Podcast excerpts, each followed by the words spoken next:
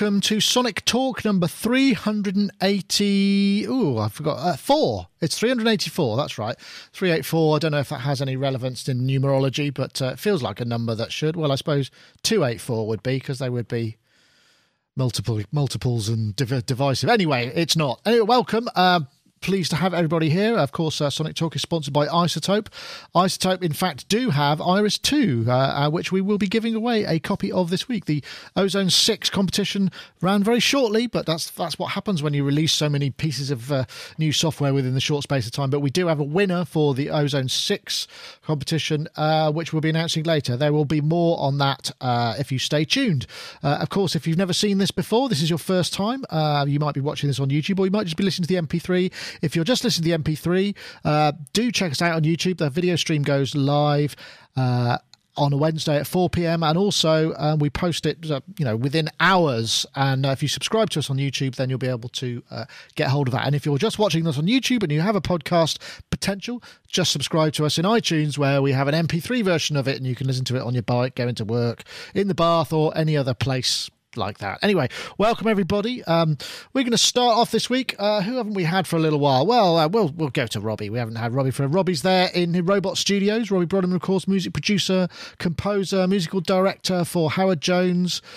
Got his modular back up there. I see. Uh, what's that in front of it? Oh, that's that. I keep forgetting. That's your uh, Voy- Is that your Voyager desktop rack or what? Yeah, and then my lovely little new mini MicroBrute SE. Oh, you bought one in uh, colour, did you? In white. In white, lovely. Yeah, yeah, they it's are... lovely. I prefer, I prefer it to my, my to my mini brute. You know what? I think I'm with you there, Robbie. There's something about it. It's uh, yeah. it's a bundle it's of more fun. Compelling. more compelling. Yeah, I think that's a very good way of putting it. Yeah. Well, I'm glad to hear that you have a, a uh, new equipment thing going on there. That's very uh, nice. I've got a new equipment thing going on there as well. I was going to reach it. I'm gonna, I, I did show you earlier, but I'll start with. Um, I finally got my Simmons SDS8. So I've got a five piece Simmons kit with the bass drum and stand, which, due to my uh, recent hernia operation, I haven't been able to set up. But there's the bass drum as well. I love the bass drum. If only if it was red, it was. It's unfortunately in black, but that's no bad bad deal anyway. So I'm very pleased with my equipment purchase, and I shall be. I was trying to get it set up so I could, could do a do do do do do do do do a, a a uh, what's it called EastEnders drum fill, which is a very Euro uh, UK version of it's a soap. Um, it's a UK soap, very long running, which has at the moment of sort of drama at the end, you know, the cliffhanger is the Simmons drum fill or something approaching that. Anyway, uh, I digress. Uh, let's get on to uh, Dave Spiers over there in his synth cave. Dave Spiers, gforcesoftware.com, just announced uh, the release of the uh, Oddity 2, right? Uh, yeah, Monday is the official launch date. Ooh. So I thought I'd take time out of the mayhem and uh, Skype off here. Yeah, Skype off via Skype.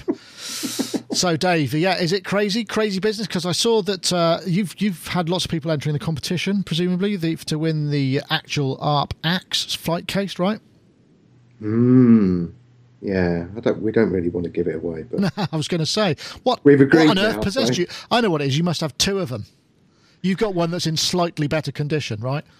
No, no, this one's amazing, absolutely amazing condition. Flight cased, everything. I mean, it is, it is a, yeah, it was a kind of moment of madness, really. We kind of went, oh, come on, let's do something reckless, like release an instrument. No, um, like give that away as a prize.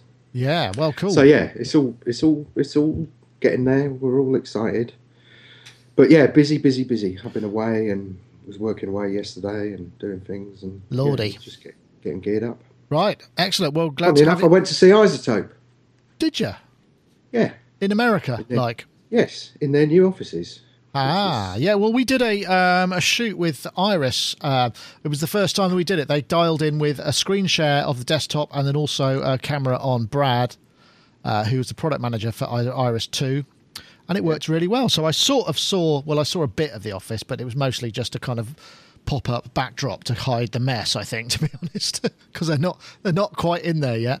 No, no, it was relatively empty, but yeah, nice, very luxe, lovely. Excellent. Well, I'd like to see them one day. But anyway, um, hopefully there'll be more forthcoming. Um, Rich Hilton is over there in. Uh, well, I don't know. Have you escaped the storms, or are you kind of under eight feet of snow where you are as well? Ah, you seem to be muted. We escaped the eight feet of snow one, but uh, it is snowing right now, has been for a few hours, and is expected to for the duration of the day. Wow, so you're going to end up with quite a deep. I think we're we're looking at six to ten probably inches of Right. snow. You don't know whether it's feet or inches, really. It could be either. Currently, with the weather as it is, couldn't it? I suppose. No, it's going to be inches in this case, and tomorrow we've all got to travel because it's Thanksgiving holiday. So Perfect. um, they'll be they'll be digging out to start the day. I guess your boys will be uh, primed with their snow shovels, ready to. Uh, Uh, fortunately, uh, yeah, uh, I think they will both probably be here. Not sure about kid one, but definitely kid two. excellent. Well, that, good. They'll save your save your uh, back, and you can. Uh, Well, no, it's going to take all. It's going to take all of us. you're have to It's a dig. lot- it's a lot have to dig your way to the Thanksgiving and uh, out of town. Wow, that's going to be hard work. well, just at least out of this driveway. Anyway, Wow. Yeah. Well, uh, I hope that, I always forget about Thanksgiving. Thanksgiving's kind of bigger than Christmas in many ways. You get more days off, don't you? I think, uh, sort of generally speaking, uh, No, than you do at no, no, no, no. Oh, okay. Not really. No, no, no. I mean, Thanksgiving's huge. It's one of the major national holidays. It always There's a history. There's a history to it that goes back to George Washington that I actually posted on my Facebook page today. Ah. So check it out. Hiltonius. Uh, of course, Rich Hilton is uh, the um, keyboard player with Chic and also uh, works with Nile Rodgers in the studio and um, has his own Facebook page and everything, like many of us. Hiltonius, I believe. Is it on, on uh, Facebook? No forget. doubt. So- yeah, no doubt. Okay. Anyway, Rich, well, thank you very much for joining us. And uh, Gaz, I'm coming to you. Gaz Williams is there in his uh, Bristol base attic. Yes. There, which where it's not snowing yet, but it has been jolly cold. Gaz Williams, of course bass player, producer, uh, professional, well, a pro- co-host on uh, many of the Sonic stuff that we do now. So, uh, welcome to you, Gaz. How have you been? Uh, yes, thank you. Uh, good, thank you. Um, yeah, I've been. Uh, I know this. Everybody's um, expecting this, but I'll just show you this briefly, though. That that came yesterday. Oh, that's the Uh, what's it called? The Po Pono. Pono. Uh, yeah, Ah. and I think it is an interesting thing in that um, it's it it it. it it does sound really good. I got to be honest. It does just sound uh, it's, this is the thing. really the good. Hmm. Neil Young backed um, high resolution audio player, right? Yeah, and to be honest, it's something that I've been wanting for longer than it it was announced. I've been looking for a high quality audio player, something that I could like listen to mixes, sort of um, 96k mixes, different, you know, uh, and also it's what's quite nice about it is when you plug it in via USB. It just comes up, uh, well, you, you know, it just comes up as a flash drive, so you can just load it up without having to go through. I was worried that I thought you might have to go through Oh, the well, some sort of- store, some sort of store. like a Hold like up an People in the chat room are wanting to say if this is one reason why you should watch the video stream. It looks a bit like a uh, a mini uh, an iPod, but then when you turn it, as uh, what was it? Uh, Sonic three uh, three two six five said Pono the high fidelity Toblerone, which I thought was quite a good uh, a good way Yeah. of putting it. Well, one thing that is quite interesting that there's two outputs there, sort of essentially a headphone output and a, a, a, line output. But you can change what those do. One of the modes that you can change it into is you can turn it into um, dual balanced out modes. So so it just outputs a, a balanced left and a balanced right output, which I think is pretty cool from a sort of professional sort of That's like linking neat. up That's pretty neat. linking up to professional kit.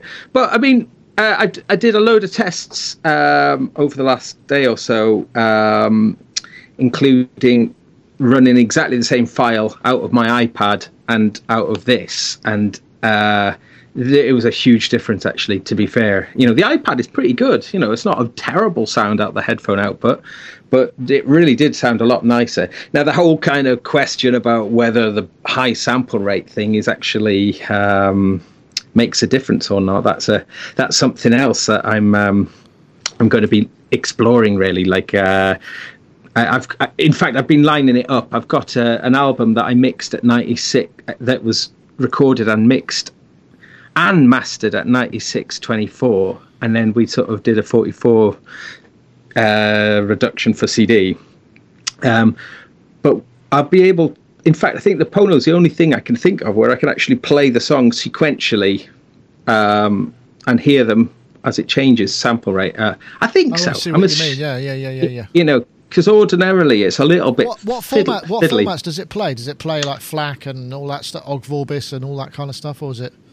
Not sure about OGG. It does FLAC. It does uh, MP3s. It does WAVs. Uh, AF. It does, uh, and I think it does unprotected AACs as well. Um, but uh, FLAC is the format that the Pono store is dealing with. So, um, but I mean, you know, when you read some of the stuff that's been said about it, there's a lot of negativity about it. There's also a lot of positive positivity about it as well. So it's a, I find it quite interesting. I think as a device, I think I got to be honest. I got sick of I of just having my iPod as I sorry my iPhone or my iPad as my music device because it keep getting distractions, keep getting alerts pinging up, text messages, uh, and and that sort of gets in the way of this idea of you know music being able to uh, Yeah. you know es- escape into the music. You know, just to be reminded about. I don't know. Yeah, no, other. Does does it, you say it works as a flash drive? Does it also work as a as an audio output device if you plug it in? Is it like can you do that? That would be neat. No, uh, well, not that I'm aware of. I haven't. I haven't. Uh, but one of the th- one of the reasons uh, for this profile is when you see the uh, in- internals of it. There's quite large components, much larger than you'd get in maybe a smartphone or something, uh, and those uh, components are apparently to do with like the headphone amp and whatnot. But also, it's got uh, uh, the the DAC in it. I believe is a really good one. It's uh, something that previously the cheapest product that had it was around eight hundred pounds or something. So All right. So But it's may- got- how long's the what's the battery life like? not that great. About eight hours. Oh, it You doesn't know. seem so bad, I suppose. No, For all but you know. the lo- the the longest uh, progressive classics, I'd imagine. it won't play my twelve-hour single, will it? oh no, that's true. You'll have to keep it plugged in. Interesting. Um, so what? Has anyone else uh, considered this? We did talk about this, didn't we, pr- previously? I know, Dave, you seem to be nodding there, sort of at uh, various points at, at the uh, at what Gaz was saying. Interested in something like that? Possibly. I like the idea that it doesn't go. You know, you don't have to go through the store and you can hang it off your machine as a drive. I like that a lot actually because then you can reference stuff at, like you say, different bandwidths. How much storage See it got? what. How does it compare, really, Gaz, with a say a '96 with a 44? Uh, well, the only one I've done when you get it, it comes with a song from Harvest, uh, Neil Young's album, which has been apparently encoded off the tape master tapes at 192k. Uh, so at the moment, that's the only high resolution reference that I've that I've uh, that I've checked on it, and that does sound really really good. So I got to dig out my Harvest CD, I think, and just do a direct comparison with that. Uh, But uh, I'm just. Am I wrong here? But didn't there, wasn't the um, some of the Dolby uh, encoding methods use very high modulating frequencies to kind of uh, to do that? Don't- Rich, you might know about that. Does that mean you could hear them? you know, the single-ended noise reduction. That, that- I think it was Dolby S that was the real posh one that you had to you had to have some sort of modulation frequency to kind of shoot the noise out of the way or something. I, I, or am I completely off the mark? I think I probably am, looking by the uh, Well- puzzled expressions on everybody's face. You're not talking about anything I know anything about. That much I can tell you. Very likely then that I just made that up. I don't know. Interesting. No, no. Do, appeal to you, Robbie. You got a kind of uh, urge for something like this? Yeah. Um, I, I suspect that the, the, the reason that the mark difference, like I said to Gaz yesterday, I- I'm interested to hear like the same file ripped off a CD put onto both devices. I suspect the, the, the, the thing that really makes a difference, like Gaz says, is the um is the quality of the D2A and headphone amp on it. Yeah. Makes you know probably make a marked difference to your listening experience than a an iPhone or whatever. Because I've even noticed with my iPhone six how much better it is than than my last iPhone. So you know that does make a significant difference if you're listening to a lot of music. Right. No, no. Actually, actually there's a, there's a point there as well. Um, I listened to a song on my wife's iPhone 6 and I listened to the same song on my iPhone 5 and there was such a difference in playback out of the speaker. Huge difference actually. And in all the bump and all the kind of thing the hullabaloo about the release of the iphone it didn't talk about the improved sound quality but it was significantly better. So there's all sorts of incremental benefits going on i suppose that we don't Yeah. necessarily hear about but um uh you know so Yeah. I know, Rich. Does something like this, uh, being having sort of portable, high resolution playback, makes sense for uh, sort of pro- industry pros, where you can take, you know, rather than listening, you know, via your phone to check mix, you can listen to something really kind of high quality with a decent pair of buds or something like that. Does that make sense? Couldn't hurt. You, ha- you Um, haven't I- ordered one then. No. Um, and you have a cost benefit ratio while you're still looking at and and it's probably always going to be true that people will choose library size over that that much difference in audio. And it's not because I don't hear the difference. It's just that people would rather have that many more songs than have a quarter as many songs and you know have them playing at 96k or 192k. Yeah, that's a fair point. That that said, I have 192k transfer files of the original Chic multi-tracks, and when you press play, it sounds like a two-inch machine. right. It really does. It's stunning how good that stuff sounds at 192k, Yeah, I and how well and how well recorded it was to begin with, which is one of the reasons why it sounds so good. But um, it's really an amazing thing. You could base, you could almost push the faders up straight across the minus six, and it plays down the stereo bus just fine. It's pretty amazing how well recorded it is. Excellent. Well, I guess that might make uh, make sense for some opportunity. Maybe the industry pro, you know, might make sense where you don't need a large library; you just need a kind of working copy of stuff, I suppose. You know, right Reference. right and, and like i said it couldn't hurt because on the odd time that i do mix to 96 and want to listen to it at 96 or play it for somebody at 96 now i have to be sitting at a computer that has a running copy of a playback software that will play 96k files and my phone isn't one of those so i guess yeah why not it's not a bad idea but um, i don't think most people will be that No, but it's not swayed to cut the size of their library by a quarter in order to get you know four times as much resolution. Yeah, perhaps you're right. Perhaps you're right. Anyway, let's get on to uh, one of our first topics. This is very interesting. Uh, at least I find it so. This was the news that uh, Behringer. Uh, there was a recent uh, re- um, interview on uh, Amazona.de with Peter Grandl, who is the editor. Um, he's top chap. Met him in. Where is it? Frankfurt last year at, at a special bash. Uh, and this is news that um, all this time, ever since Uli Behringer was 16, he's always been into synths and he's been wanting to make. You know, he made one when he was a kid. This is a picture of it. This is not what they're making. Uh, it's not the most beautiful looking thing, but he made this when he was a kid. So, you know, the U- Ubi one, and now is looking at kind of actually has set up a division to research and manufacture the possibility of some analog stuff, which is actually a very interesting notion. And when you listen, when you read, if you read the translation of the entire review over at Amazona, the thing that's quite that's the entire interview, the thing that is very interesting is this sort of passion that he seems to have for analog equipment, analog synths, and obviously, you know, his route down the kind of Behringer manufacture and doing everything in China and stuff has not been a, allowed him to concentrate on this. And this sounds like it could be quite an interesting development. I mean, as we know, they're not shy of. Um, pushing the price bracket and you know as and also and i think one of the things that's very cheap i mean the story that we that i posted that over the weekend and it went massive it's had 10 you know it's had uh, thousands and thousands of hits that and m- most people are making jokes about you know Behringer stuff will be hissy and break and all that. And i think that's something that's perhaps changed quite a lot since they've incorporated they bought midas. And in fact midas is actually um, the place where they're going to be making this in manchester or at least working on the research.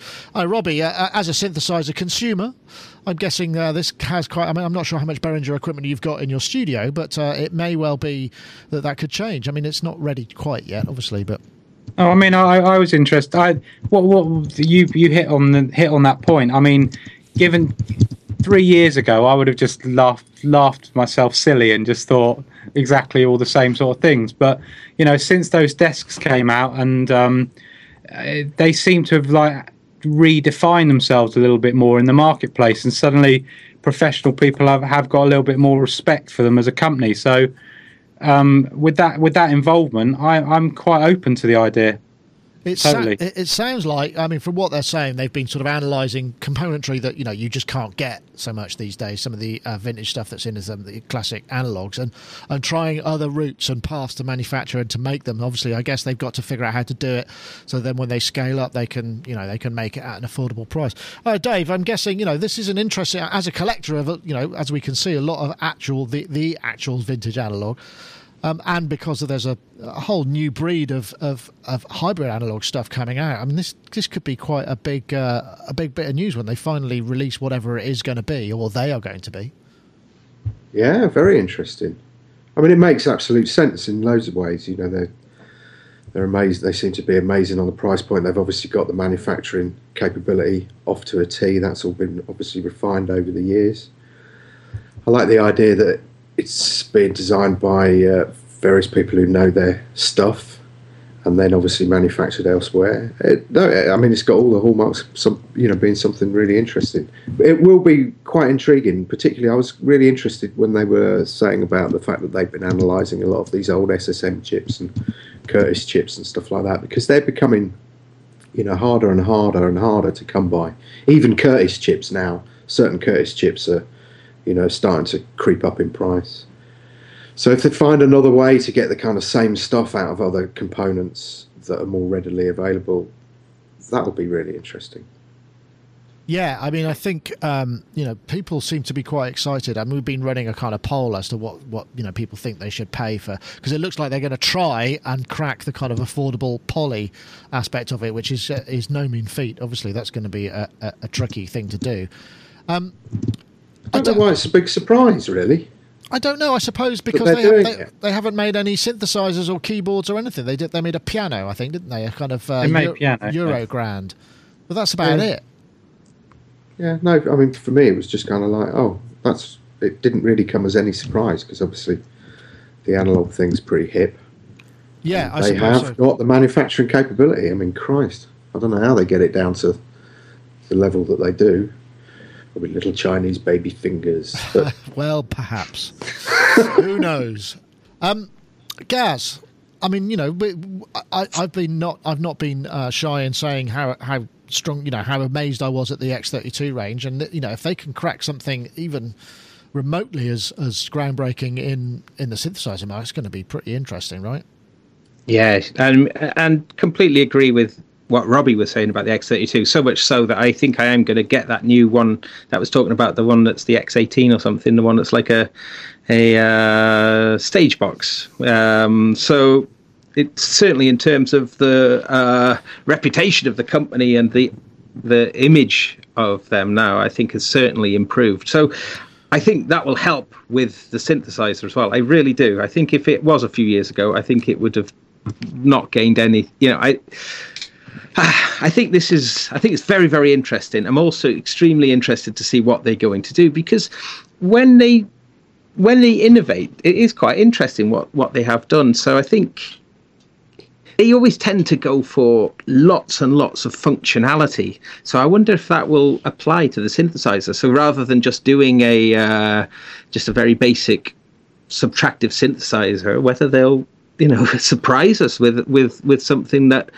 you know, isn't just a, a, a, rehash of existing designs and come out with something new. I, I, I, and again, you know, what you're saying about Uli it being maybe his first love and first passion, you know, now the company's a big company and he's got the facilities to do this. Maybe now he's going to unleash his dreams, you know, and um, it's definitely exciting. And gosh, do we know, have we got any kind of um, any time frame at all? Well, uh, yes, it does say in the um, in the article that uh, you know it's going to be another year before they are able to start getting stuff out. You know, because they've got the testing and that before they start prototyping, it's going to be a little while yet.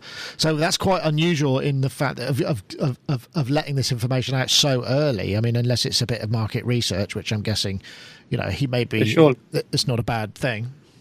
Surely within the next year, though, we're, we're all we're all we're all anticipating that somebody's going to come out with a with a with a poly anyway. Yeah, some hmm. other polys. I'm gonna imagine this next NAMM or Frankfurt. There's got to be some There some may of that well be, yeah. going down. There may well be. I know, Rich. Yeah. Is that something that uh, I mean? It's quite an interesting development. I mean, you know, I don't. I know. I think in term in the US, Behringer were considered to be more uh, acceptable as a brand for some reason. Because I remember there was a lot of endorsees uh, with the the rack mount Eurocomps and the the um, the EQs and the the sample rate converters and stuff like that. We, you'd see them a lot more perhaps than you did over here. Um, so maybe there's a there, there might be a bit more of a, a of a, a hunger for it. I don't know. I can't dispute any of that, but I don't know if any of it's true either. Um, my memory of Behringer is always somehow tied to their having imitated Mackie so completely in the beginning, but I realize it's been a long time, and they certainly deserve uh, another look. But most of their products here are considered to be sort of bargain line solutions that offer increased functionality for the price, but not uh, to compete with you know your Avalon level or your whatever Sure, your UA level hardware. Um, that said, I look forward with eager anticipation to see what they come up with as a synth. Oh, that's that's nice. Is that the So ice, rent- cre- ice cream van?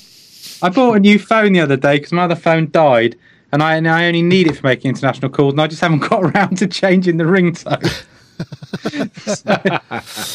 Well, uh, the, it's it's it's a fascinating. there's a better one than that. Yeah, Anyway. I'm sure there probably is. Uh, that the thing about this Behringer story is, you know, there seems to be a huge appetite for it, going by the traffic it seems to have generated, and you know, so it would be uh, obviously, you know, considering how. I suppose late in many ways they are coming to the to the party, seeing as they don't have any history of making any analog synthesizers or instruments. I mean, although they've acquired lots of analog technology experts in the form of Midas and what have you, uh, then you know uh, Godspeed to them is all I can say because the sooner the better. I think would be uh, probably the the the, the way to go. and now we've got a taste for it. A year is an awfully long time to wait, definitely. So we'll have to see whether or not uh, it.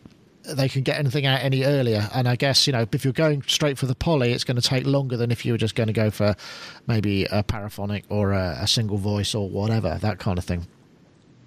Anyway, I guess uh, we should probably take a break now. We'll uh, just going to hear from our sponsors, and then shortly afterwards, you'll find out who won last week's Ozone Six and what the competition is for next week. So, iZotope Iris 2 is here. You may remember Iris 2 with Iris, the spectral filter synthesis and uh, instrument, was basically. Let me turn that down a little bit.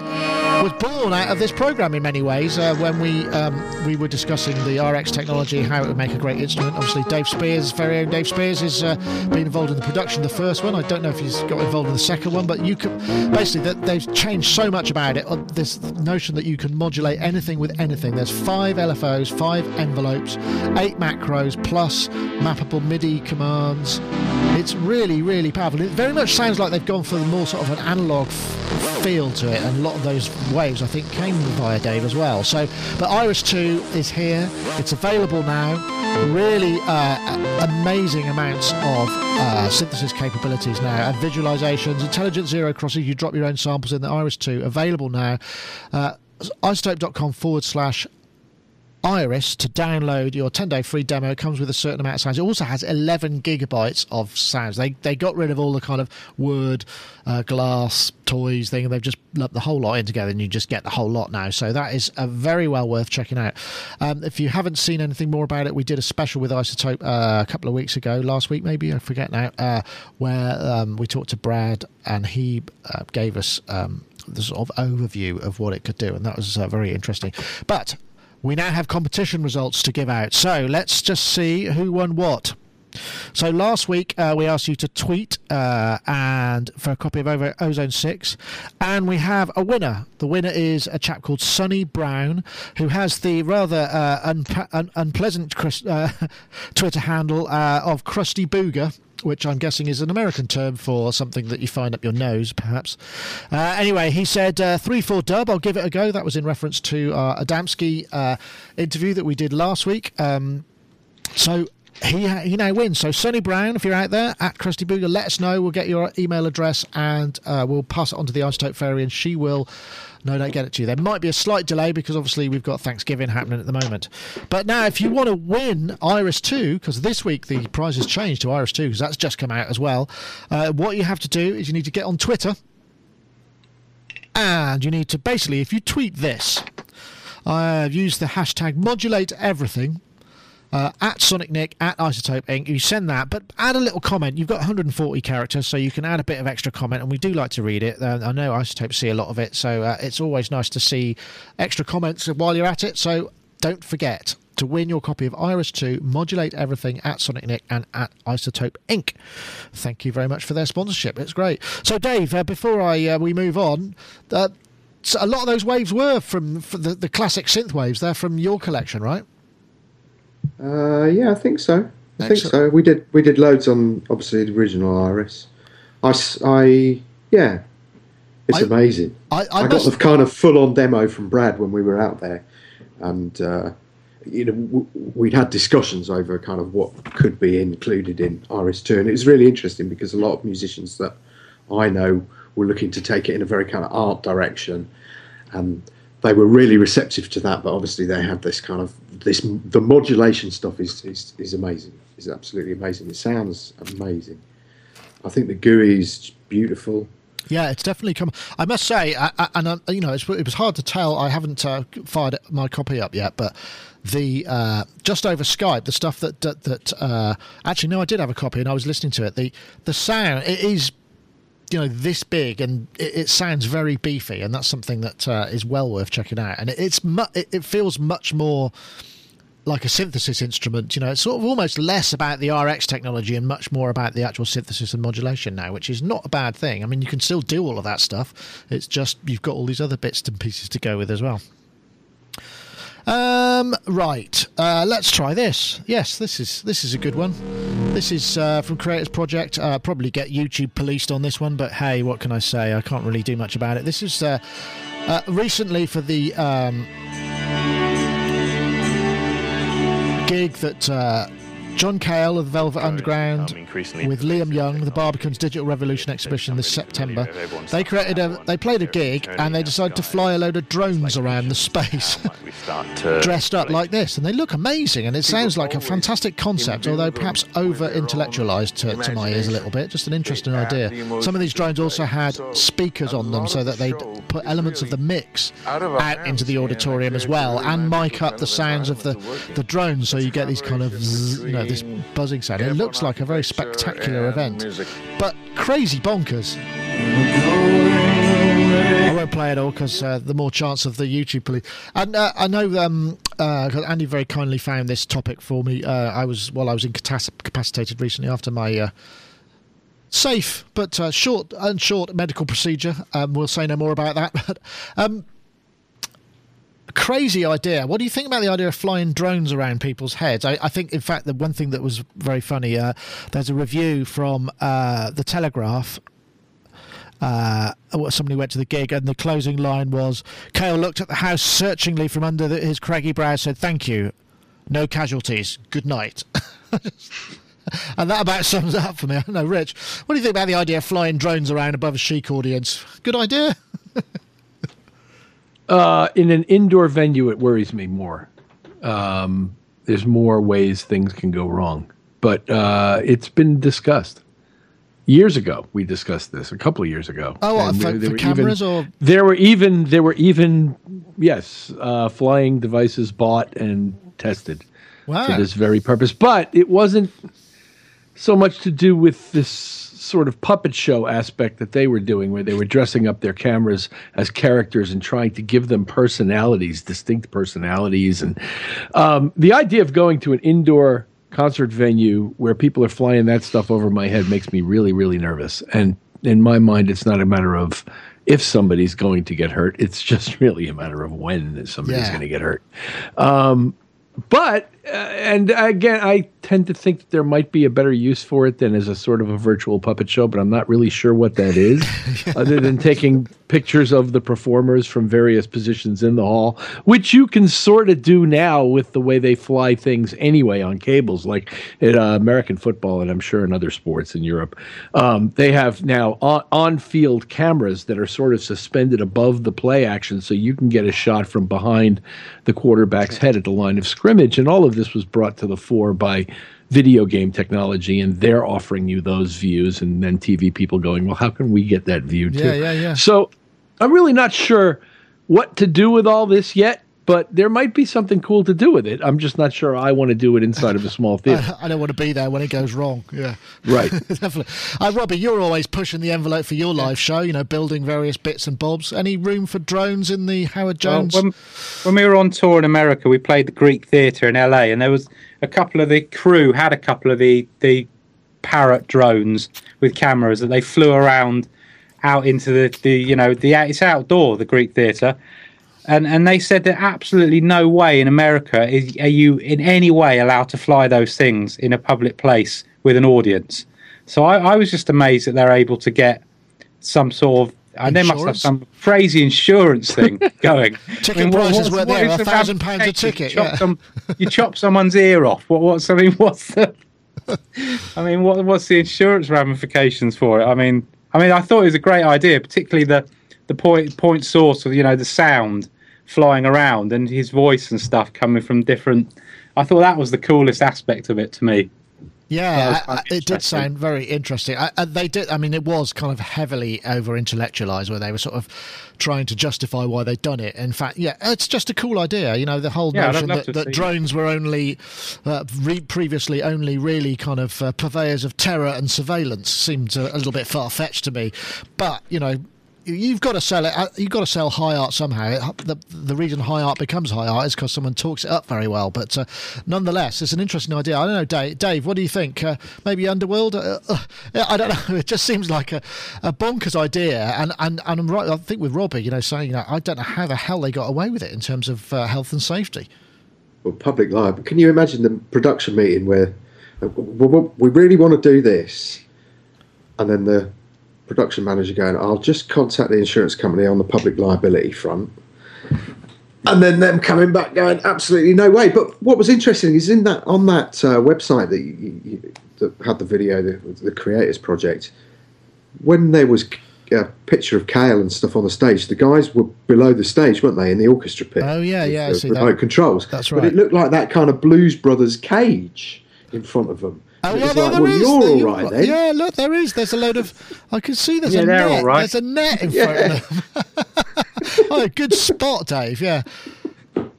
Oh God! Utterly bizarre. That is peculiar, isn't it? That's like, yeah. As long as it doesn't hurt any of us, maybe that was the public liability thing. They had to do it like that, or maybe. Uh, uh, well, actually, maybe it's hard to tell. Maybe, in fact, um, there was netting around the whole thing, so they were contained within a net that was strung up that could be put. Yes. What and, it be? And he's just walked in and nodded his head, going, "Yes, that's what happened." So they must have flown a oh. net. So if anything fell, it would land in the net. That's interesting.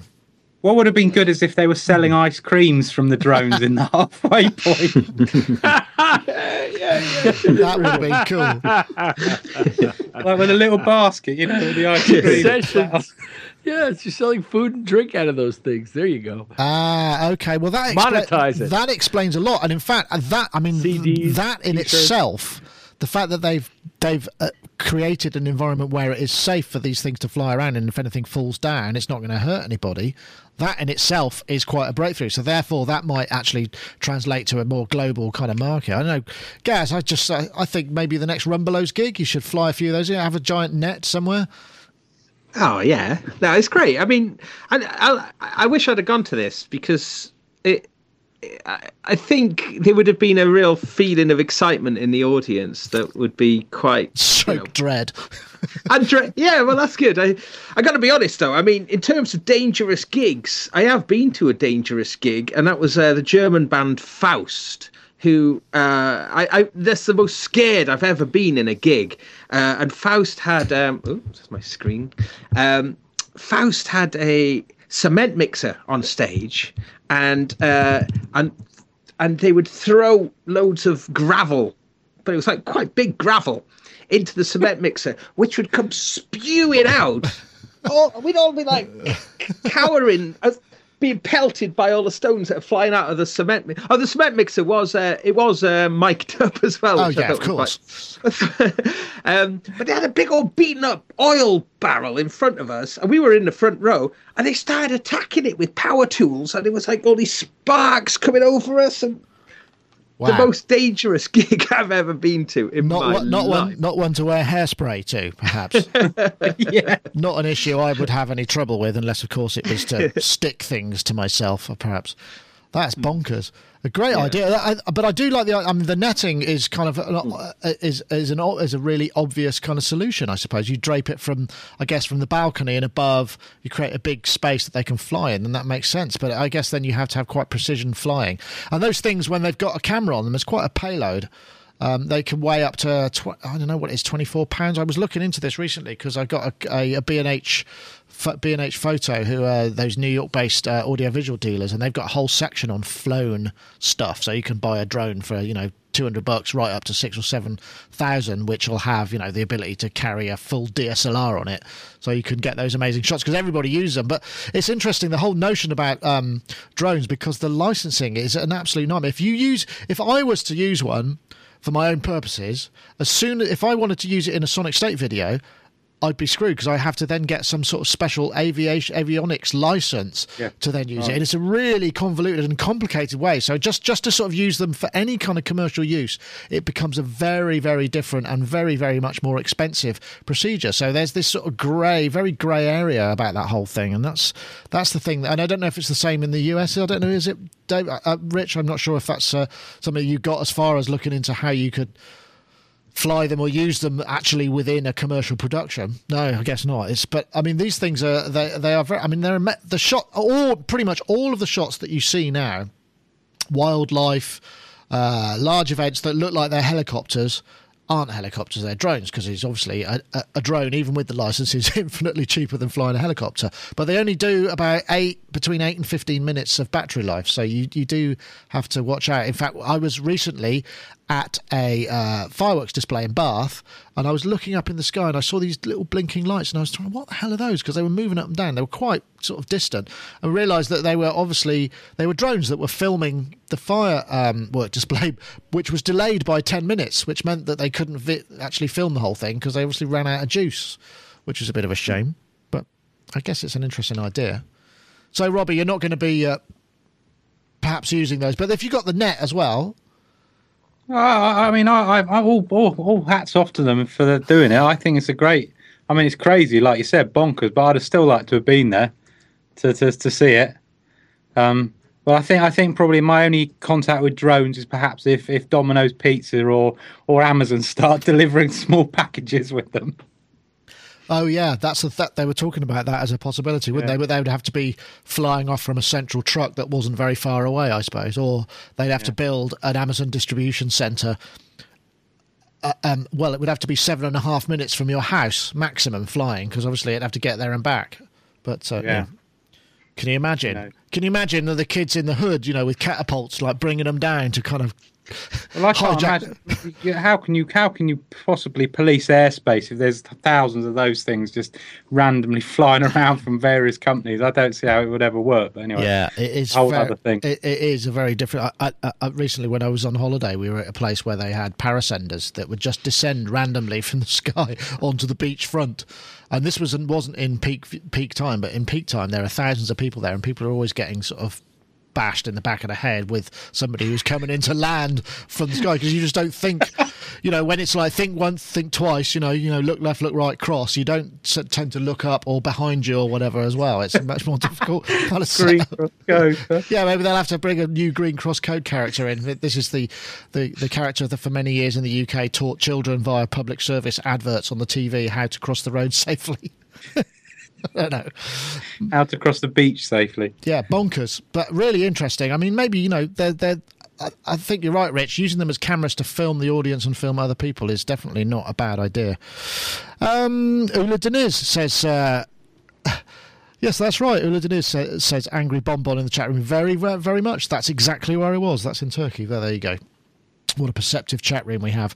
Uh, okay, next here's an equally uh, well, it's equally bonkers. This is a fantastic video. This is the um, this is a video by uh, a chap called Nigel Stanford, uh, and he's got an album called Solar Echoes, and this is basically him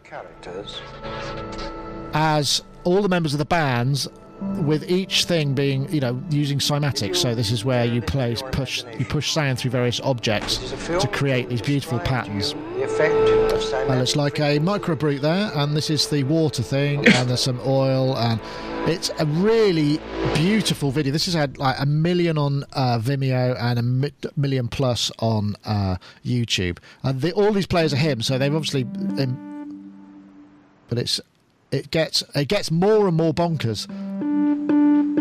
I'm just trying to find if I've got my mouse, I can bring it forward a bit. Let's have a look. I can't find it. Ah, there it is.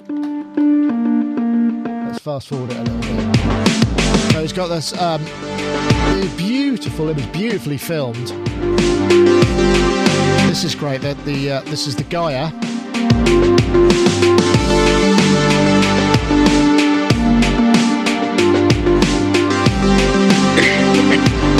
Just all these kind of climatic tricks. And he starts to then it starts to get really serious. He brings in the Tesla coil and starts playing um, in the room with. I just keep fast forwarding it, so it starts kind of striking lightning through all the metal objects in the room while wearing a uh, mesh suit, which I'm guessing is pretty brave. There we go. This is the money shot. Ah! Jesus Christ. Now, in the days when, you know, in, in terms of how you, one has to um, get noticed, that's uh, a pretty damn good way of doing it. And it, I mean, it was beautiful, beautifully filmed, and some of those imageries are beautiful. And we've seen cymatic stuff, but would you go that far? Tesla coils and gas, says Sparky in the chat room. Eek. Yes, it, it definitely, um, definitely does kind of make you cringe a little bit. Just another health and safety issue. Oh, Dave, that looks like an awesome video shoot. Doesn't it? I mean, some of the stuff in there is beautiful. I mean, just putting waves through oscilloscopes looks great, but you know, vibrating them through that, there's got somebody's going to have to build a cymatics machine that you just put a jack into and just make it do lovely stuff one of these days. You know, in the same way that we used to have those oil and water kind of uh, machines that used to just wobble around. Got to be done, right? Yeah, I love this. I really loved it. Music wasn't bad either. No, I liked yeah everything, everything about it. I was like brilliantly filmed. Like the track, all of the climatic stuff. Ace, the water on the kick drum, nice. It's just great. In fact, at one point I was like, "Are you sure this is real?" Because at the beginning, obviously, it tells you everything you see is real, and it was just I was like, "What really?" I, I just like the idea again of being in the meeting, and it's like, "So who's going to wear the Faraday cage suit then?" You Yeah. can do that, you know, like flipping a coin. Ah, drummer. but yeah, no, brilliant, loved it. Yeah, Really no, really, really good stuff. I know, Rich. Uh, what do you think about that? That one, that that part might be cool live. I mean, you went to see Amon Tobin, didn't you? And you saw the kind of spectacle of that. I mean, something like this. I guess it's like on a smaller scale, but if you project it well, it would, it would really. I guess it would only work for a song or two. You wouldn't want to watch it all night, perhaps. But uh, beautiful. Well, it was. I loved the video. I was fascinated by it, and then I did some digging onto the guy's blog and started watching all the making of videos about how this was put together. And it was very instructive because the last thing they did was the music. And the pictures don't represent what's being played when you're hearing it. ah, okay.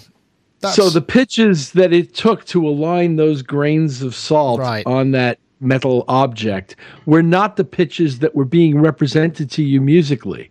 ah, They found four pitches that made really cool patterns, decided to use those four, and applied them to the music later. But they shot the film first. oh, that's kind of disappointing. You sort of, you sort of want it to be. You want it to. I mean, it makes sense, but you sort of. Everything that you see is real, which is true, which is what they contend. It just doesn't correlate to what you're hearing. Ah. You know, um, for example, the trick with the the bass, the subwoofer, uh, which had water running out of it, and you could see a sort of a cylindrical uh, a sort of a spiraling water wave form every time the kick drum was hit. Um, had a lot to do with no, but I'm not debunking anything because, pardon me, I'm speaking to the chat room now. I'm not debunking anything. They'll tell you this. Um, the, with respect to the water, it had to do with the the real the frequency relationship between the frame speed and the water. Yeah. Yeah, okay. The pitch of what was taking place. Sure. And so there was some way that you could get close to the fundamental frequency and therefore you would see It a certain amount of modulation Right. Right. the Yeah, yeah, well it would freeze if you got exactly on it, but, But if you you, wanted it to around it. modulate in a certain way, you'd correlate the frame the uh, frequency of the event to the frame speed that you were using. And sometimes they were filming things four times as fast, like with the gas tube, in order to get the uh, flame explosion kind of um, effects that they wanted, they had to be able to show it very slowly. Right, so they had to, to film, film it it. like ridiculously fast, which presents its own set of challenges. And so. uh, uh, on first blush, I loved it and I believed every bit of it. And then as I dug deeper, I came to understand it a lot better. Still loved it, and now can see where they were actually coming from with this. Right, I see what you're saying. They do talk about interacting the Tesla coil with the gas, and their concerns about doing that. They talk about all of this stuff. It was really fascinating. Oh, that I sounds really interesting. Enjoyed. I enjoyed. I spent my morning with this. I loved watching Ah, that's this. cool. There must be there must be a way that it can can correlate. Uh, Andy Keys in the chat room says we have to mute you. Uh, we have to mute Rich. He'll tell us next that Santa isn't real. What, you mean he's not? Oh. Ah, and again, Robbie, you know, live. Oh, I, I mean, I loved it. I, I loved it. I went and bought his album after that. Ah, good for you. Everybody should because we need to support these kind of creators. Well, I'm probably- sure that video cost an absolute fortune. Probably No- done its job from that point of view, with many people going to check it out. Yeah, definitely, definitely. I, I, I thought it was great. I mean, I'd seen I'd seen that gas thing a long time ago. Somebody had that, that big square one, like in the middle of a table that did all those things. Yes, we did something. I can't remember what the effect, Fibonacci, Fib, Yeah. Fib, uh, uh, yeah, yeah, it I yeah. I loved it. I thought it was brilliant. Every aspect of it. Even even after what Richard said, I still think it's great. I don't think we should get rid of the rich, rich. I mean, this all stuff is freely available. I think the thing that's interesting about this, though, if, imagine this guy as an artist now, when you say he's coming to town, going to be playing a gig, and you. Uh, He's now going to have to introduce some of that element in into his show, whether it be via projection or something, because otherwise people might be slightly disappointed. I don't know. What do you think, Gaz? It's a, it's a fabulous piece of visual art, though, isn't it? It is, and also when you're talking about like that that thing that uh, the uh, mini brute, and you saw that plate and the patterns were changing of like rice or or I'm not sure like Salt, little I seeds. yeah. Salt is it? Okay, so now the thing I find fascinating though is that those patterns you see now that you, we're seeing it almost like in a two-dimensional form there aren't we because it's just that's I, you couldn't suspend that in 3d but if you imagine that those patterns rather than it being a two-dimensional pattern is actually a three-dimensional pattern so Oh yeah, I- yeah. I see what you mean. you see what I mean? Those things are showing us the secrets of the universe. Those, and they really are. They really are. So I'm I sure think you're this, probably not wrong there. It's just we I don't understand what they mean. No, we don't understand, but that's the thing. So that video is quite perceptive in a way because I think that stuff is in a, my prediction in the next 10 to 15 years time that stuff that very stuff that's being shown by that uh, those chematic processes whatever they're called is going to uh, is going to reveal the inner secrets that we've been looking for since Okay. the dawn of time i reckon it's going to happen soon and I reckon that video, first. that that video is definitely sort of it is. It's showing some of those things, and it's people are going to get obsessed with it. And I reckon that video being popular, hopefully people will start just going, "Come on, let's push that more and more." And I want to see it, as I say, in th- you know that particular example in 3D, and I reckon it'll blow our minds. That'll be good. I know, Dave. Again, you've got to get some in your. You've got to get something going on in your in your studio, so you could just have it going on. It'd be nice. It would be uh, uh, Messy. bit, it could be messy. Yeah, it has to be a sealed unit. I tell you what, I found this. This other thing that I really, really like, uh, which I saw recently in a picture of a, a as a, of a, a computer store or something. This carpet that's just that's basically three dimensional mesh that just looks like it's completely sort of wonky and like the whole thing is kind of all over the place, but it's just lines on the floor. I like that as a sort of visual trick, opto illusion. Nice. Uh, anyway, but this guy is called. Uh, I'm just.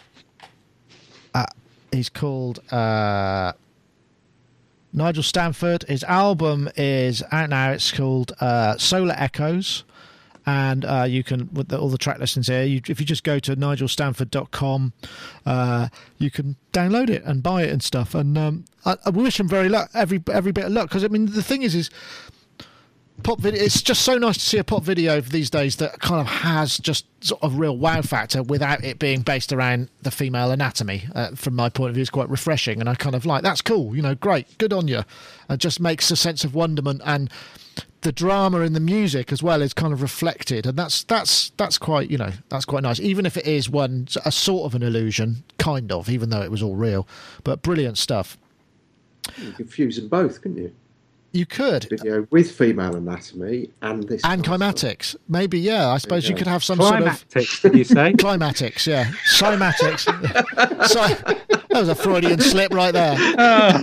I'm sure there could be a high, fre- maybe a high frequency twerk would kind of have the same sort of effect. I don't know. anyway, um, uh, right, I, I've got better move on quickly because uh, I need to. Oh, this was cool. Uh, let me see if I can find this. Uh, this might appeal to perhaps. To Gaz. Uh, this is the news that uh, Lemur from Liine, uh, which is the uh, MIDI slash OSC kind of um, interface design for iPad, is now available on. Um, Android. Now, this, uh, you know, this may be not such a big deal, but it's the. F- I think this is the first, and these sort of interfaces that you can create, all these various kind of uh, crazy interfaces. Well, I think you need an editor, but you can you can include um, uh, gyroscopic information, gravity, all of that kind of sensor stuff to to control things, and that is really interesting. I mean, this isn't. Uh, let me just see. Uh, uh, it's it's not cheap. It's seventeen forty nine, but I think the original, you know, the the, the Lemur app It's was expensive. Well, I suppose yes, It's but it, when I spent two grand on a Lemur hardware. I suppose so. But Lemur, you know, Jazz Yeah. Mutant went out of uh, out of. Yeah. Out of but I mean, what's what's perhaps more interesting is you can buy an Android tablet from Walmart or, or the local equivalent for kind of seventy nine quid almost. You know, really low price, much cheaper than a than iPad, so that you can have a dedicated surface. And this was something that was kind of interesting to me. I don't know whether you felt the same way, Gaz, or whether you found it as ex- potentially exciting. Anyway, Oh no, brilliant! I mean, I can't wait to get rid of an iPad. To be honest, I'm sick of Apple and their corporate shenanigans. Anyway, so so this is this is this is great. This is really exciting. As we know, Lemur has got that has got that history. So I mean, you know, this is properly professional software. So seventeen pound forty nine is a complete bargain. It's amazing. I mean, you know, it, the editor. I'm assuming the editor is going to be similar to the one that's on the iPad, and that's got that's matured a lot. And Nick, um, what's the name of the company again, please? Who make it? Liine. L I I N E. Sorry, I just love the way Richie you say that. Hawtin's Uh, company, isn't it? Oh, is it? Ah, it's got something Yeah. right. Okay. Well, because he uses Uh, Richie Hawtin uses uh, the Lemur stuff, and uh, they do uh, Ableton control, dedicated Ableton control stuff as well. Sorry, Yeah. back to you guys. Yeah. No, it's so uh, it's exciting. This is properly professional software. The um, in our ex, you know quite in-depth experiments over the years now with Sonic Touch, we've looked at so many things and so many ways of using touch interface, and I think that's what's great about this particular thing is bringing that history, that real experience of what what are actually useful um, touch idioms, you know, useful kind of ways of operating the controls. You know, lots and lots of stuff comes out with ideas of how to use touch, but this has got that kind of history for the touch. So I think that, I think if you've got an Android device, I think, gosh, go out and get this immediately. I think it's brilliant. Yeah, I, I, I fully intend. I mean, I like the idea of uh, you know being able to take my phone and have it control maybe a camera head, so I can be just sort of doing you know zoom, zoom, zoom, turn, you know all of this sort of stuff, just because, and then recording all of that as MIDI data and playing it back. So I just go, yeah, I want this shot here that does that, and it does that, and it does that, and it does that over time. Thank you very much. Play it back. You know, all of that stuff. You know, really, there are really interesting ideas. Sorry, get um, Robbie. No, I was going to say uh, the thing I thought was interesting about it because I know nothing about anything Android based, PC based, any of that stuff. Um, was presumably that mean are- aren't there bigger touch surfaces available on Android than there are on Apple? Yes, there are. So, so that was interesting to me because you could suddenly have something that's bigger, not constrained to the iPad size format for Yeah. using it. Because I mean the software is really mature. I mean I've been using it for years since it came out, and um, so uh, I mean I imagine the workflow is exactly the same on an Android device. So even if you bought an Android, a big Android device purely for using it for that app, it'd be worthwhile. Probably. I think I think you're right. Do, do you use uh, the Lemur um, in the studio or live? Am, am I? Um, I've I used I've used well I've used the hardware both in the studio and live, and I've used the the the one on the iPad both in the studio and live as well. Right. I've got quite a few templates for the um the Lemur on the iPad that I use with um the oh, I've forgotten the company Twisted Tools Right. with some of their software. Ah, so you, you use it just for controlling specific. Uh, Yeah, yeah. Interesting, because we had a, a, a Lemur here for a long time. It's a French company that we was just. I mean, th- this all came out pre iPad, and the iPad came out, and it kind of crushed the notion of it. Because why would you buy a dedicated two two grand or a grand piece of hardware when you could potentially run this stuff, you know, on on on something that you would already have for checking your email or whatever. That was the thing that kind of killed them a little bit. But the actual intrinsic technology, as uh, Liine um, got hold of, and they've been using it um, in in their you know kept the brand alive. So the editor has become ha, is now much more advanced because you need like a little demon. Is it was it JazzDaemon? Is it still the JazzDaemon, which I like the idea of that you have to run on your machine? Yeah, I mean, I mean, it, compared to where it started off, it's it's so advanced now with what you can do. There's so many more objects and, and actions and stuff. I mean, you can really it's it's, it's one of those things. It's the, really the sky's the limit on how you want to use it. Mm. Um, yeah, it's great. It's great bit of software. I know, Rich. Tempted, tempted by. I mean, because this, this is the sort of thing that you know you would, uh, if you found a use for it, I suppose it would have. I mean, I know you're not all that excited by the prospect of mixing on a coffee table, as you put it uh, so eloquently in the past. But the notion of being able to have a, a relatively cheap device that you could dedicate it to something specific. That's you know, and you're not using up an iPad. You're using something that was maybe half the price and twice the size. You know, if you need that extra real estate, that's quite interesting. Could be useful. I don't know what I'd do with it, but it could be useful. And I could see if I were running a software based rig, the possibility of wanting that kind of control within easy reach. So I can I can understand it. I just don't have a vision of my Yeah, own yeah, yeah. way of using it. I see what you mean. I think, uh, Dave, you think about it, you could get, for the price of an iPad, you could get four tablets in the UK and just have four separate, you know, things just constantly available to, to that, that's, that's quite interesting. Because you, you've got, am I right or wrong in thinking, you, do you have a board still in your studio or do you mix everything inside the kind of uh, RME domain? I do. Uh, I did, but no, that's gone now. I miss it actually. Yeah, definitely. Maybe you need one of these. Yeah, I have to say I didn't look at this subject because as we approach deadline, I'm sort of all softwared out. I needed to listen to some music, which is why I love that video.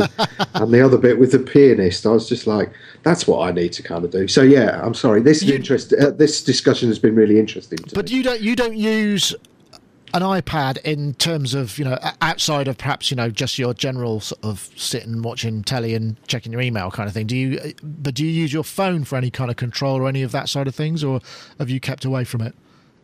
No, no. In fact, I'm fast. I, I bought the missus an iPad, partly because I wanted that MS20 app, just to see what that was like. Uh, she sits in front of the TV and does her emails on it. I still use my phone, but I'm kind of joining the ranks of a few uh, people I know who are downgraded, who are probably going to downgrade phones, or who have already downgraded their phones, and it's just like it's text and it's a phone. It does nothing else. So I'm kind of joining the old curmudgeon club for a That's bit. right, the, cu- the curmudgeon club. I like the idea of that. That sounds like a very uh, a, a, an organisation that's probably gaining quite a lot of uh, traction, certainly amongst uh, the older generation. Maybe they should be made official. Can we call I the show? will be Ji- president. Sorry, can we call the show "Jiving with the Curmudgeon Club"? jiving with the curmudgeon club. We might be able to. It's a possible. it's a possibility. Um, oh, back. There was one other thing that I wanted to, to bring out because oh, times times really moved on. I didn't expect it to been um, quite this far. Um, I did get a, an email from a chap who uh, said he was going to work on the idea of a, a professional animator who was going to do uh, the pre a pre a new uh, title sequence, so that then we could do the competition for the um, for the theme tune. So uh, I'm really looking forward to seeing that. Um, uh, oh, uh, well, while we're on the subject of control, maybe I should um, quickly put this. Th- If if you are were looking for control, I discovered these new um, this company when I was at the music production uh, producers expo at in. Um,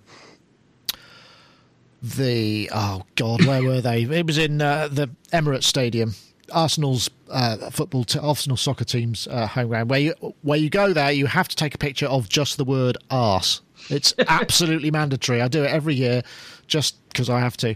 But I did see this uh, range of controllers from a company called Icon, uh, and they making it. They're making like a full Mackie control surface with motorized before. faders and the whole whole nine yards, everything, and it's it's it's. They've been out a 400 couple of years. I know, but I just couldn't believe how cheap it was. It's 440 quid, including that. And this thing is made of metal. I mean, it's solid as a rock. You know, it's very interesting. They've got a lot of stuff that's uh, that's coming out. I just wondered if any if anyone is actually in the market for a Mackie Control or whatever, because a Mackie Control uh, units are generally, or the HUI units, they're generally about a grand plus, you know. So these things just seem like I, I have to, we're going to try and get one in for review just to see whether it's able to kind of live up to being bashed around or whatever. But uh, it, it's an, it looks like an incredibly good value uh, for money thing. Just if you're in the market, it might be worth uh, seeing if there's a dealer around you that might have one. I have no. I mean- uh, sorry. What would You got that what would a Behringer le- one coming, you? A, a lemur, you know, a lemur configured as a control surface running on a on a, you know, an Android device. Uh, what what do you think that hardware would, you know, what do you think? Why why would that be better than say following that route? Well, if you feel like you want hands-on faders and you want to touch stuff, you know, you need you need tactile rather than you know uh, two-dimensional control. I guess. Okay. I think that might be the the reason that you might go that way. I mean, I personally, I mean, I've tried the Mackie controls and various things, and they work. The faders are all fine, and the transport controls handy to have. But trying to edit parameters and stuff via the VPOTs is is not. Uh, it's and not. they were really noisy as well. You used to have to turn them off when you when you're doing any tracking if you're tracking in the same room because the phase goes. yes, yes, I know what you when mean. When you got like three of them or whatever, it was just like a hell of a racket. ah, yes, that's true. Uh, the, the Behringer, that new Behringer that's imminent, that looks pretty. That looks pretty compelling as a controller in that way. Um, I think they're the ones that were announced. Um, I'm just trying to think. What It was they were. announced at NAMM, wasn't it? But it's not due till like Hmm. beginning of next year or the end of this year. The X Control or something it's X called. X Touch. X Touch. Yeah. The- the- That's the this thing, one of isn't that. it? It's really good. That one, yeah, that's the same yeah, kind of deal. scribble strips and everything. I mean, six hundred Oh yes, quid. Actually, that does have a scribble strip, doesn't it? It's got like OLEDs on every Oh. channel. God, what's that? Somebody's somebody. Yeah, anyway. Uh, I, yes, I don't. uh, That that looks interesting. But again, you know, they announced, they actually didn't announce that. They announced that. Yes, it was at NAMM, wasn't it? And I remember seeing Yeah. the preview, and it's been a very long time coming. So yeah, it'd be interesting to see. Maybe all their team have been jumped have jumped on and started developing uh, analog synthesizers instead. You know, so that that's we're just going to have to wait. That's the that's the that's the price you pay for for other stuff. Um, uh, I think that's kind of it really for this week. I don't know. There are there were some other topics, but I think we've kind of run out of time. Just just to remember, uh, just to, to, to jog your memory before we go, if you want to uh, win a copy of iZotope Iris Two, you have to tweet. Uh, well, not all of that. You tweet this. You do need to be on Twitter. Somebody did ask, do I have to join Twitter? And I'm afraid you do. Unfortunately, uh, if that's a problem for you, then I guess it's a problem. Uh, tweet that we will pick winners from the uh, accrued uh, entries. Uh, add some comment as well. You got 140 characters, but I want to say thanks very much to iZotope for sponsoring the show. I do check out the Iris 2 uh, downloadable demo. It comes with a limited amount of content, and uh, but it works for 10 days, and it's well worth uh, checking out. Anyway, we'll go. Um, we'll we'll we'll say goodbye in the order that we joined everybody. I want to say thank you very much, uh, Robbie, for joining us. Uh, been a pleasure as ever. Uh, you working on stuff at the moment? Have you finished your? Um, literally just finished the five one mixes for Howard's multimedia DVD thing this week. So just putting it all together with the stereo mixes and long form mixes, and then I'm off to I'm off to uh, Canada to start producing an album. So yeah, Oh, how long are you going to be in Canada for? for two weeks this side of Christmas. Yeah, Wow, Canada. and then and then more in the new year. New year probably. Yeah. Hence, the you building your mobile production rack. I am. Yes, that that's been that's pretty much done now. Yeah, Ah, I'm very okay. excited. Oh, that sounds great. I will look forward to uh, hearing the fruits of your labour. Thank you very much for joining us as well. Uh, and then uh, Dave Spiers over there, GForce Software, where he's taken time out from the, the hectic release schedule for Oddity 2, which is uh, well worth checking out. Polyphonic, also, that, in fact, Dave's done a whole load of videos kind of highlighting the some of the great new features and workflows and uh, nuances that uh, they've put into the instrument because it is very detailed. Yeah, deal deal price for new and upgrades between now and Monday, and then the price goes up a little bit. Actually released on Monday. Anyone who goes for the deal price gets entered into the art deal uh, art competition, which is just going to be we're just going to point at a screen and go that one, and then go, oh my god, we've got to ship it to Tasmania. no, um, Well, I, I, I can give you I can give you a very good um, a very good uh, trick for picking random winners. It's something I use in the show. If you put everything in a spreadsheet or something which has line numbers, you count the number of line numbers, then you go to a place called random.org and you type in the number. And it'll just give you a random number between those, and then you just go right that one, and that's that makes it less kind of you know cool. less less easily Yeah. corrupted or you know questioned. That's what I would say. And if Oh, it's in brilliant. Tasmania, you go do it again. Yeah, well, that no, I, I, I've had it a couple of. I mean, what I do um, is if somebody's already won, I think it's only fair that I then repick until it's somebody who hasn't won a competition because I think that's you know that's just fair. Really, enough, you've had multiple winners. People who've done that. what? You've had people who've won more than once. Yes, once a yeah, but well, not I haven't because I don't I don't you know until we everybody's won something and then they've, they've uh, I, I think that's fair enough. I've probably broken some kind of international rule on uh, competition picking somewhere, but uh, hey. Oh, there I am. Where am I? I've gone. There I am. I'm back. Um, anyway, uh, that was Dave. So we'll say also Rich Hilton. Thank you very much for joining us. Hope you can get out of your house and enjoy your Thanksgiving uh, fun. You're going to be um, Thanksgivinging for a couple of days. Is that how it works? I don't know how it works. It's like, um, do you have the day itself and then the day after, like at Christmas, or is it just the big day? It's the big day, followed by the probably biggest day of retail shopping in the year, which is called Black Friday in this Ah, country. yes. And then a weekend of continued shopping, retail madness, and, uh, and then uh, yeah, and then and then basically it used to symbolize the beginning of the Christmas retail holiday shopping season, but now that's begun like weeks ago already. But Black Friday is a big day in retail, and everything you know the sales are supposed to be better than any other time of the year and all that. In fact, there are a number. Have you got your eye on anything in the Black Friday sales, Rich?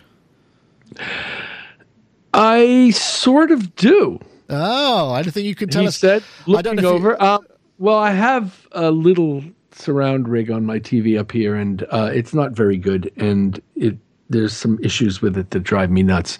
And in order to properly replace it, it would require my buying both a receiver and a surround speaker rig, a small one. And so there's a fair amount of expense involved. So I am kind of keeping my eyes open to see if something cool pops up that because it doesn't need to be that elaborate over here. Uh, I have the elaborate one downstairs. So uh, that's what I'm looking for right now. Ah, okay. Well, good luck in your searches, and thank you very much for joining us. And of course, uh, we're going over back over to uh, Bristol uh, to uh, Gaz there, Gaz Williams. Thank you for joining Yeah. us as well, and thanks for showing us your. Yeah. Can you hear that? Yeah, what is it? It's the new chord mode in Maschine 2.2. Ah. It's Ah. gonna. That's gonna create a whole load of songs. That do that.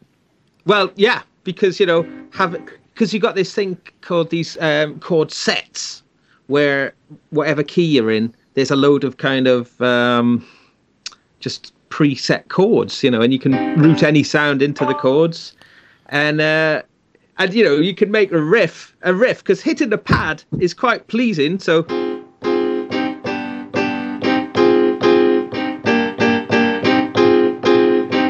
And one finger. Ah, one finger chordmeister. There he goes. Yeah. So I spawn, we're going to be a, a whole sport. It's like the, be- it's like the Yeah. techno. It's like the techno chord that you sample Well, and play and play, but this is a bit more I- involved. I mean, I, I think especially because a lot of Maschine users are not maybe come up with the traditional kind of I mean, some are, you know, musicians and plenty of musical skill, but a lot of people who use that kind of device don't don't maybe have any musical theory knowledge. Yeah, David so, Guetta um, has just appeared in the chat room as a quote from Andy Keys. Yes. so yeah, so I'm, I'm hoping at least within that sphere of music, suddenly things are going to get harmonically a lot more interesting and correct. Yeah.